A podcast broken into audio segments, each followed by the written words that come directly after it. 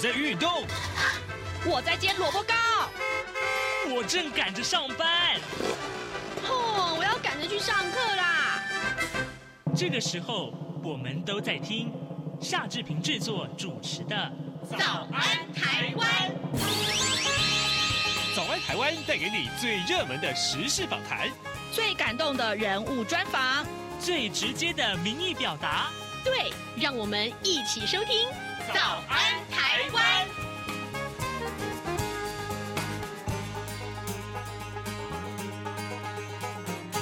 早安台湾，我是夏志平。今天是二零二四年的一月二十二号，星期一。选后的情势仍然是大家所关心的。待会儿呢，志平要为您来访问台湾智库中国研究中心的主任吴瑟智。我们请吴主任在节目中跟大家分析啊未来的这个党政运作，还有国会选举。马上请您收听今天的访谈单元。早安现场。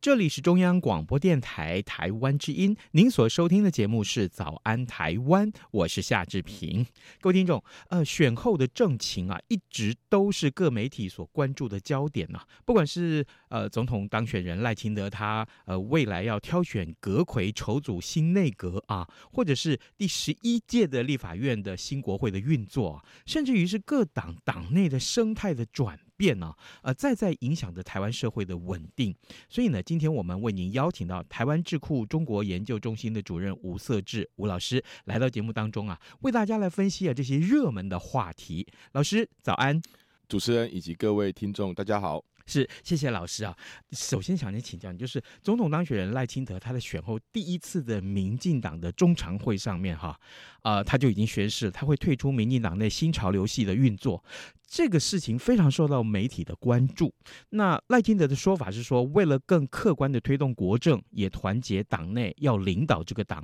所以呢，自即日起要离开新潮流。所以主任啊，呃。赖清德的这个决定，它的意义何在？好，呃，过去哈、哦、这个民进党籍的总统哈、哦，基本上跟派系的连结都不是很深，好、哦，所以我们看到，比如说在两千年的陈水扁，或者是二零一六年的蔡英文，基本上过去他们在这个派系的色彩不会这么浓厚哈、哦，通常都是当选后才会有一些啊、呃，看似有形成个以个人为魅力的一个派系的形成哈。比如说，在外界新闻常使用的，在呃陈水扁的那时候的正义连线，好、哦，还有这个蔡英文啊、呃，这个当选之后所谓的啊、呃、外界都会用的所谓的英系哈、哦。所以基本上在这个派系的因素，在过去的民进党当中哈，只要当选总统，比较不会是有人会去放大解释去看待他跟派系的关系。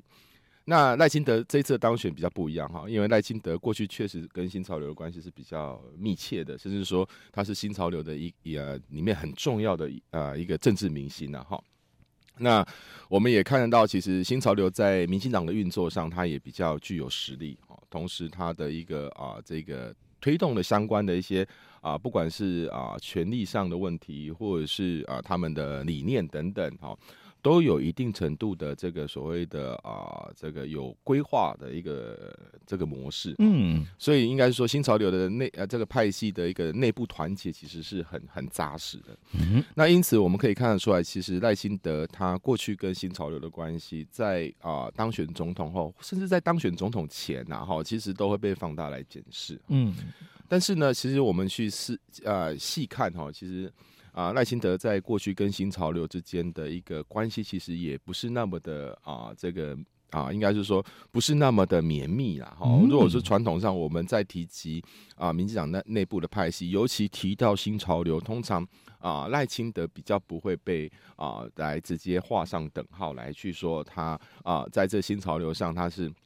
呃，这个呃，要提及新潮流的意见，就必须要啊、呃，这个提及到赖清德、嗯。通常在我们看到很多的一些啊、呃、报道或者是相关的讯息露出，比较少会是这样连接。是。那因为其实赖清德在过去当台南市长的时候，其实他在派系的一个运作上，哈、哦，他比较啊。呃淡出，或者是说、嗯、用比较我们用啊啊、呃呃、这个啊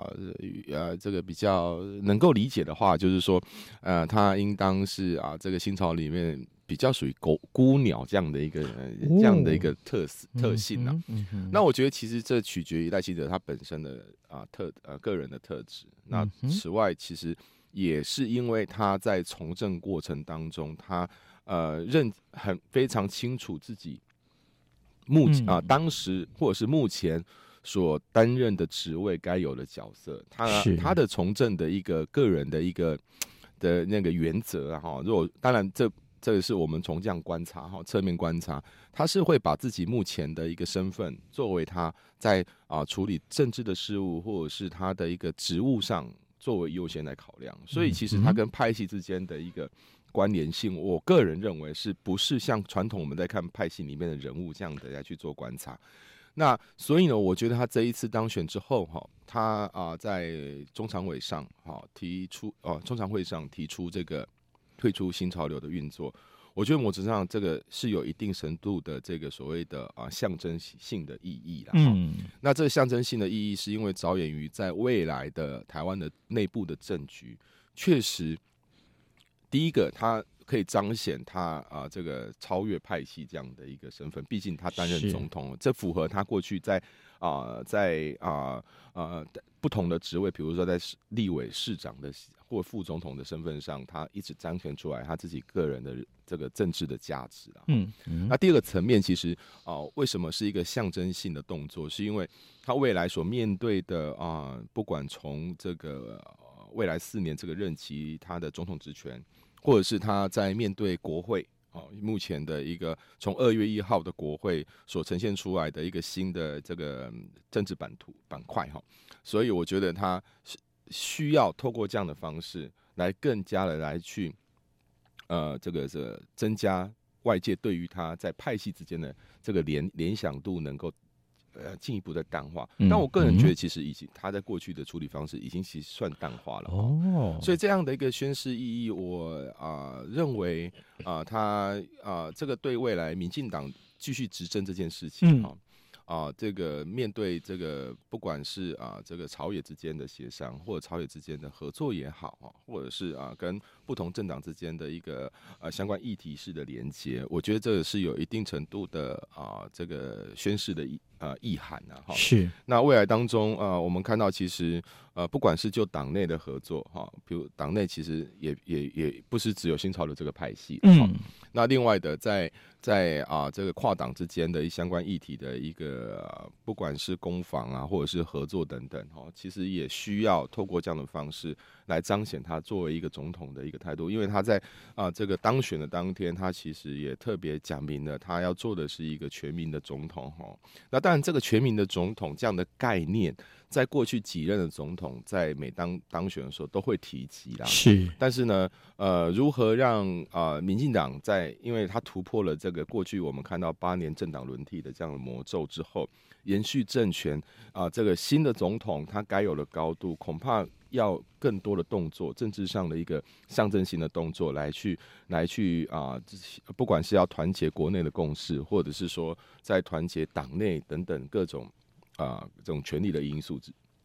我觉得新任总统或者是赖清德他本身在五二零之后，他需要垫高的一个一个一个很重要的。很重要的一个宣示意涵，是，这是一个很重要的宣示的意涵。可是老师，我们既然谈到了派系啊，我记得好多年前啊，就民进党就曾经说过要解散派系这件事情。那么如果我们从这个角度来看，正好这一次赖清德啊，他宣布要退出新潮流之后，其实呃在野党其实也有说话嘛，就说啊，你不是从前要解散派系吗？啊，你什么也没有解散啊，那现在说要退出，你这个会不会是玩假的？所以我我也要，我们就从这个派系这件事情好了。其实我们不能否认，民进党里面有派系，那国民党也有吧？是。那更何况，呃，日本的这个政坛，其实派系派阀这件事情，其实更明显。嗯、是。呃，有派系不好吗？呃，基本上，因为为什么派系会哈、啊，大家有时候要用比较负面的标签来去看待，是因为啊，派系所涉及到的啊，政党的运作或者是政治上的运作，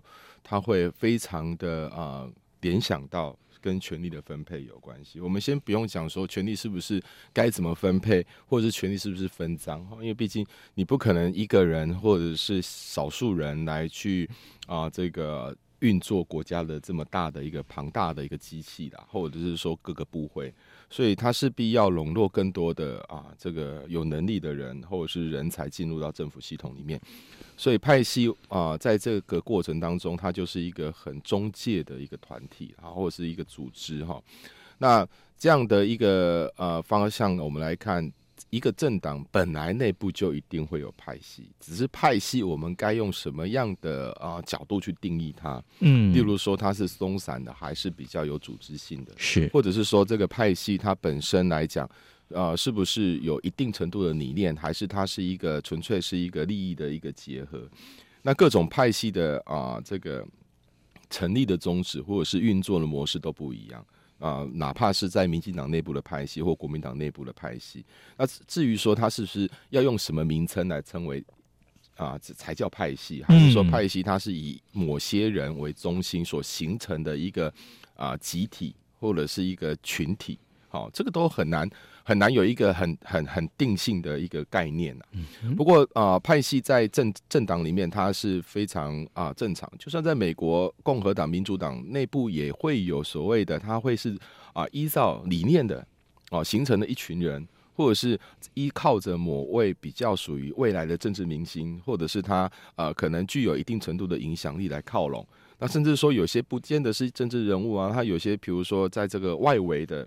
哦，这个势力也算是一种，我们可以把它当成也是一种派系的形成，或者是它的利益团体。嗯、例如说，像在啊、呃、有些啊、呃，可能它的成员是比较复杂的，它可能是跨党的，好、哦，它也是一种派系的概念，嗯、只是它它的影响也不不输不输一个党内的派系哈、哦。嗯，所以其实派系这个这样的名称，过去确实是有点污名化了。所以在我们在讲说解散派系，或者是过去当中啊、呃，民进党内部有提及这样的一个声音呢，或者是有这样的意识哈。我个人认为，这个是一个政党它在转型的过程当中，或者是它在面对可能比如说政党轮替啊，或者是在这个啊真的啊下架之后，它可能会会会有内部的一个啊、呃、这个议题会去讨论到说到底为什么会面临目前的一个困境哈、啊，就如同我们在未来也许会看得观察得到，国民党内部确确实也会出现一些自我检讨的一些声音出来，包括未来的路线之争。那这个路线就是有一种派系的概念。就是比如说以这个啊，可能是前马英九为主的一个啊集体哈、啊，或者是以朱立伦为为为中心的也部分人，他们在这个权力分配当中就会啊就会出现一些呃需要磨合或需要合作，甚至到我们现在看到选后之后要需要检讨的时候，那这个所谓的路线之争或派系之争就会出现了。那其实这个模式上，派系不见得对一个政党是啊负面的，因为毕竟派系它有一定程度的人力或者是叫人才哈，所以往往派系其实它某个程度上也提供了党一个政党哈它的一个所谓的人力资源或者是它人才的培育。那我觉得如果呃很很。就过去当中，我们都认为说一个政党不该有派系，可是问题这是非常不务实的哈，因为毕竟啊、呃，一个政党运作它就需要有一定程度的类似像我们讲的智囊团。那当然，如果我们再去比较正面去解读的话，就是说啊、呃，可能有一些政策理念，它会凝结的一个群体，它有一个方向哈。我对，比如说对于未来这个啊、呃、这个能源的问题，它可能就会有一股力量。那这股力量，他们就有共同的理念来推动。那这也某个程度上，其实这个这个对于权力或对政策的影响，它也形成我们讲的说一个派系的形成的一个一个一个一个模样了哈。所以我讲派系不见得是负面，它有时候其实是对于一个政党来讲，它是有必要存在的一个状态。是。各位听众，今天早上志平为您邀请到台湾智库中国研究中心的主任吴瑟智吴老师来到节目当中啊，为大家来分析选后的一些政情。我们刚刚先锁定啊，有关于呃总统当选人赖清德他宣布啊，他宣布要退出新潮流系的这个运作这件事情谈起。老师，接下来我们来看一看立法院啊，哎。接下来四年，台湾政坛这个朝小野大已经是成为事实了。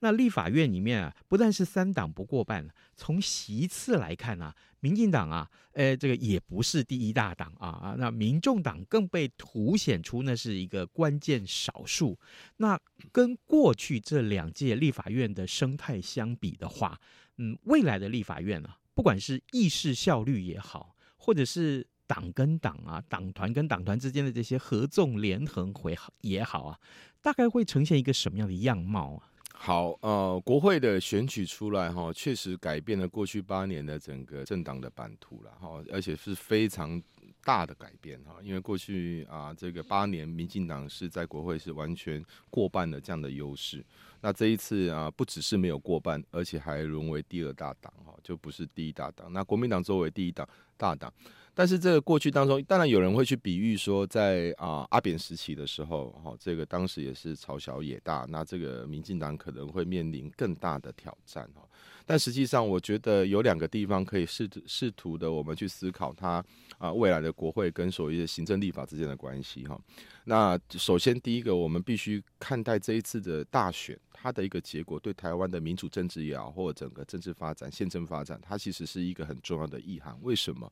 因为过去我们看到，从总统直选扣掉一九九六年好之后的总统直选，基本上都是每八年会政党轮替。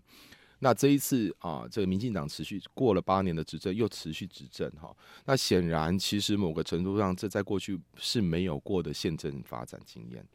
那这样没有宪政发展经验的的一个状态之下，它所形成的国会，当然就会不太一样哈。我们知道，在二零零八年或者是二零一六年的选举结果。政党轮替之外，国会也会做重新的政治版图的改变。那这一次我们看到政党没有轮替，但是国会出现政治版图的改变，而且这个改变某个程度上，它所凸显的时候，我们每次在看总统跟立法院选举，其实它的结果是两个民意的一个彰显、啊、那一个民意所投射的是一个国家领导的地位、代表性，或者是说国家的象征，或者是未来国家路线的一个一个一个 民, 民众或者选民他们的一个想法。那从国会的角度，它是一个所谓的监督的角色，或者是说社会议题在透过政党方政党的一个选择来去国会当中凸显不同的声音，所以它的两种民意是不太一样的概念、嗯哦、那这两种不太一样的概念，某个程度上当然它会确实会影响到未来的政治运作，就诚如刚才主持人提到的，就是未来当中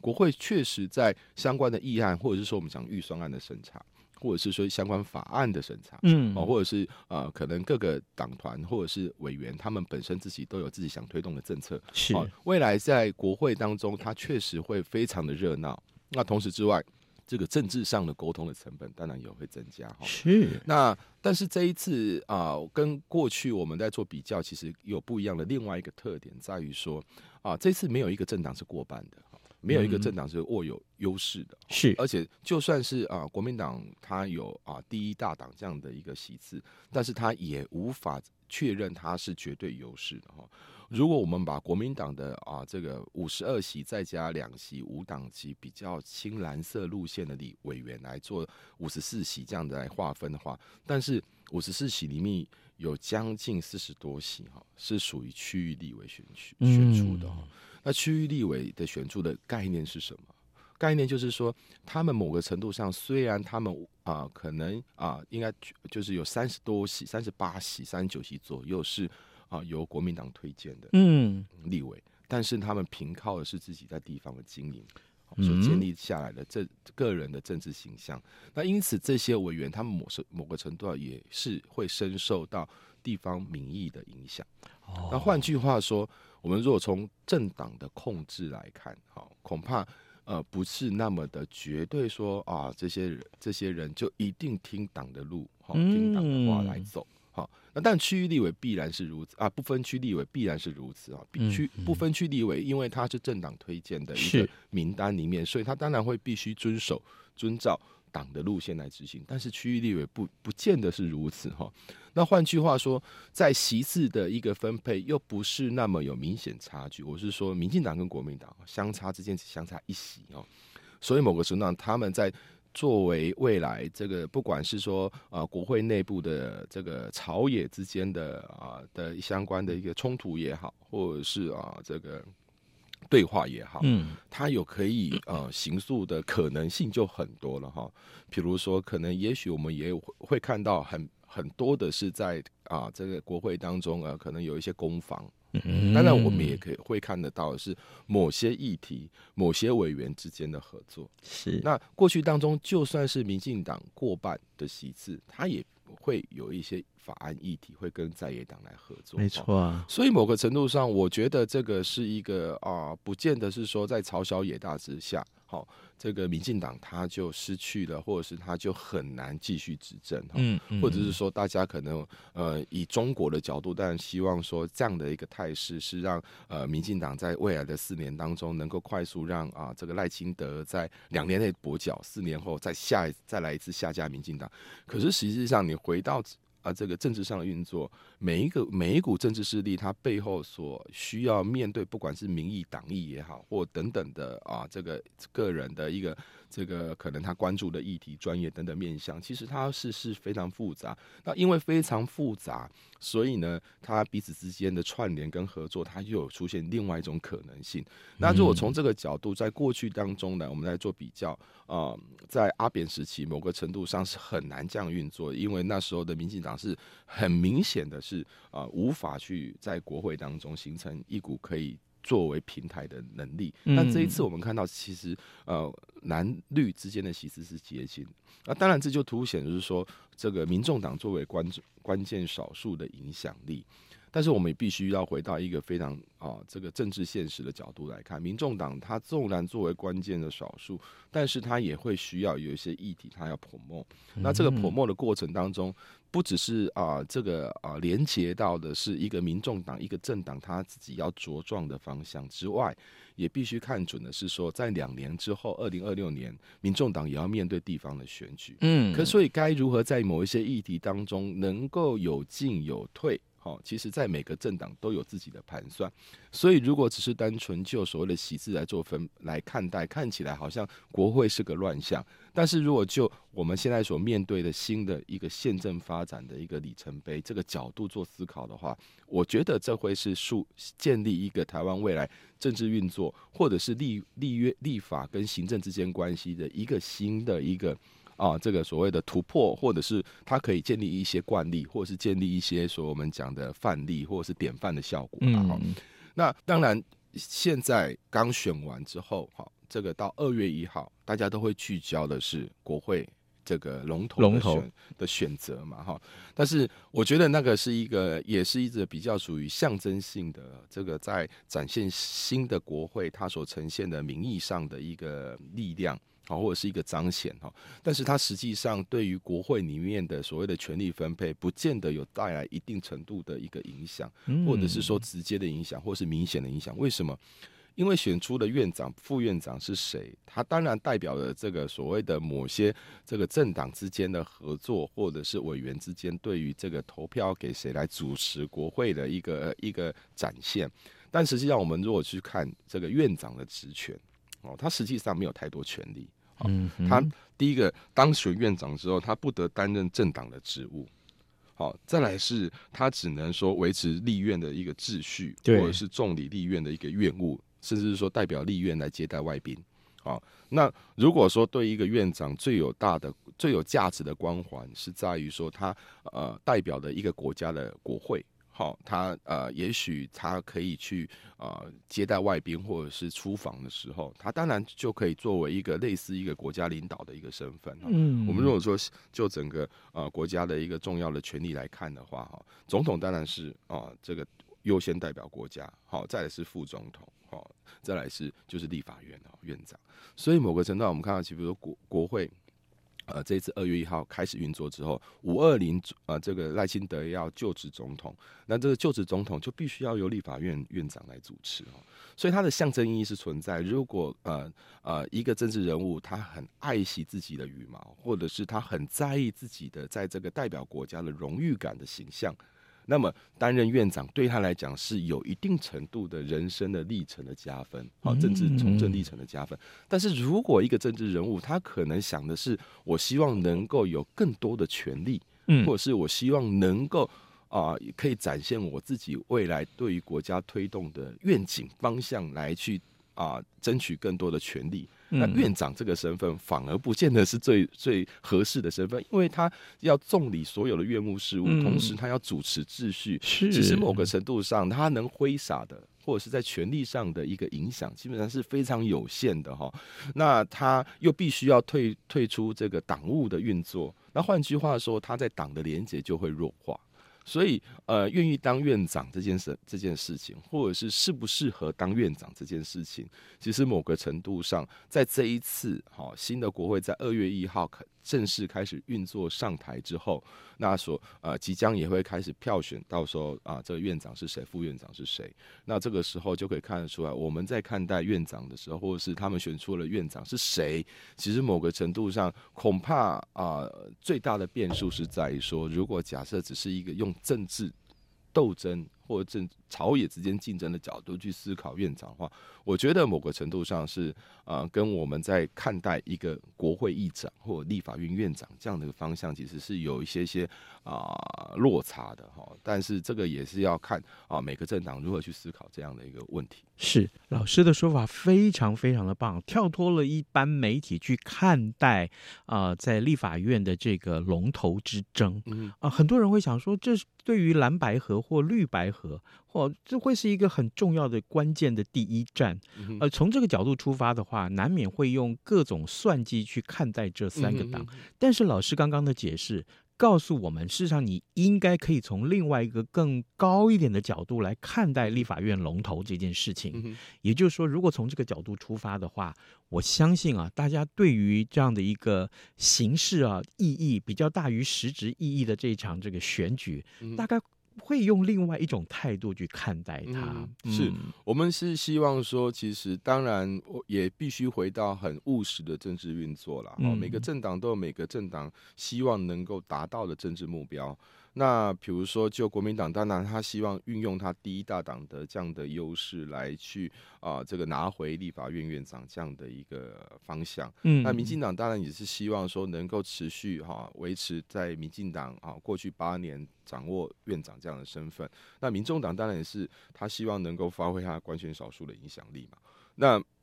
截至目前为止，当然我们看到是说，哎，每个 三, 三个政党、啊、他们都某个程度上都还是回到一个啊，各自政党提出自己的名单，或者是说提出自己这个政党在面对这一次的国会这个龙头的选举的呃这个可能期待的方向提出来，所以还没有说实质到进入到这个所谓的合作，或者是说、呃、当然有些政党有抛出一些合作的概念出来。不过我觉得其实呃还是要回到一个问题哈，就是说每个政党在面对这个国会的选这个龙头的选举，应当要回到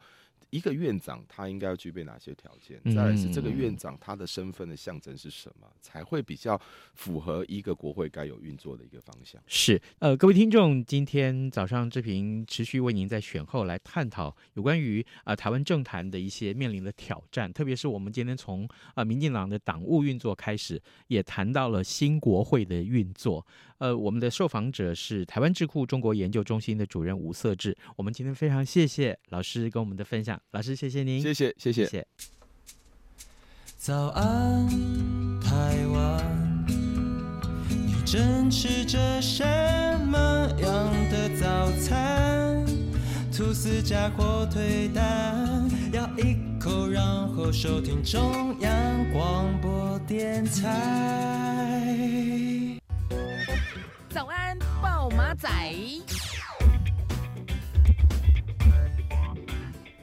好的，既然谈到了这个呃国会的这个龙头运作之争啊，那么今天的《中国时报》头版头条也告诉我们说，国民党的立法院的呃有一位立委啊，就是呃傅崐萁，那么他呢也表态要争取啊国会领袖啊这个一个职位。但是呢，呃，其实它的争议性蛮高的，蛮高的，所以呢，啊、呃，这也是受大家瞩目的啊。那另外有件事情要提醒大家，呃，今天还有明天的清晨都是最冷的时候啊，所以呢，呃，甚至于最低要下探到五度，各位你千万记得做好保暖的工作，好不好？嗯，这是一个非常非常呃低温的一个状况，呃，尤其是老年人，好不好？呃，像志平这样的老年老人家，其实也都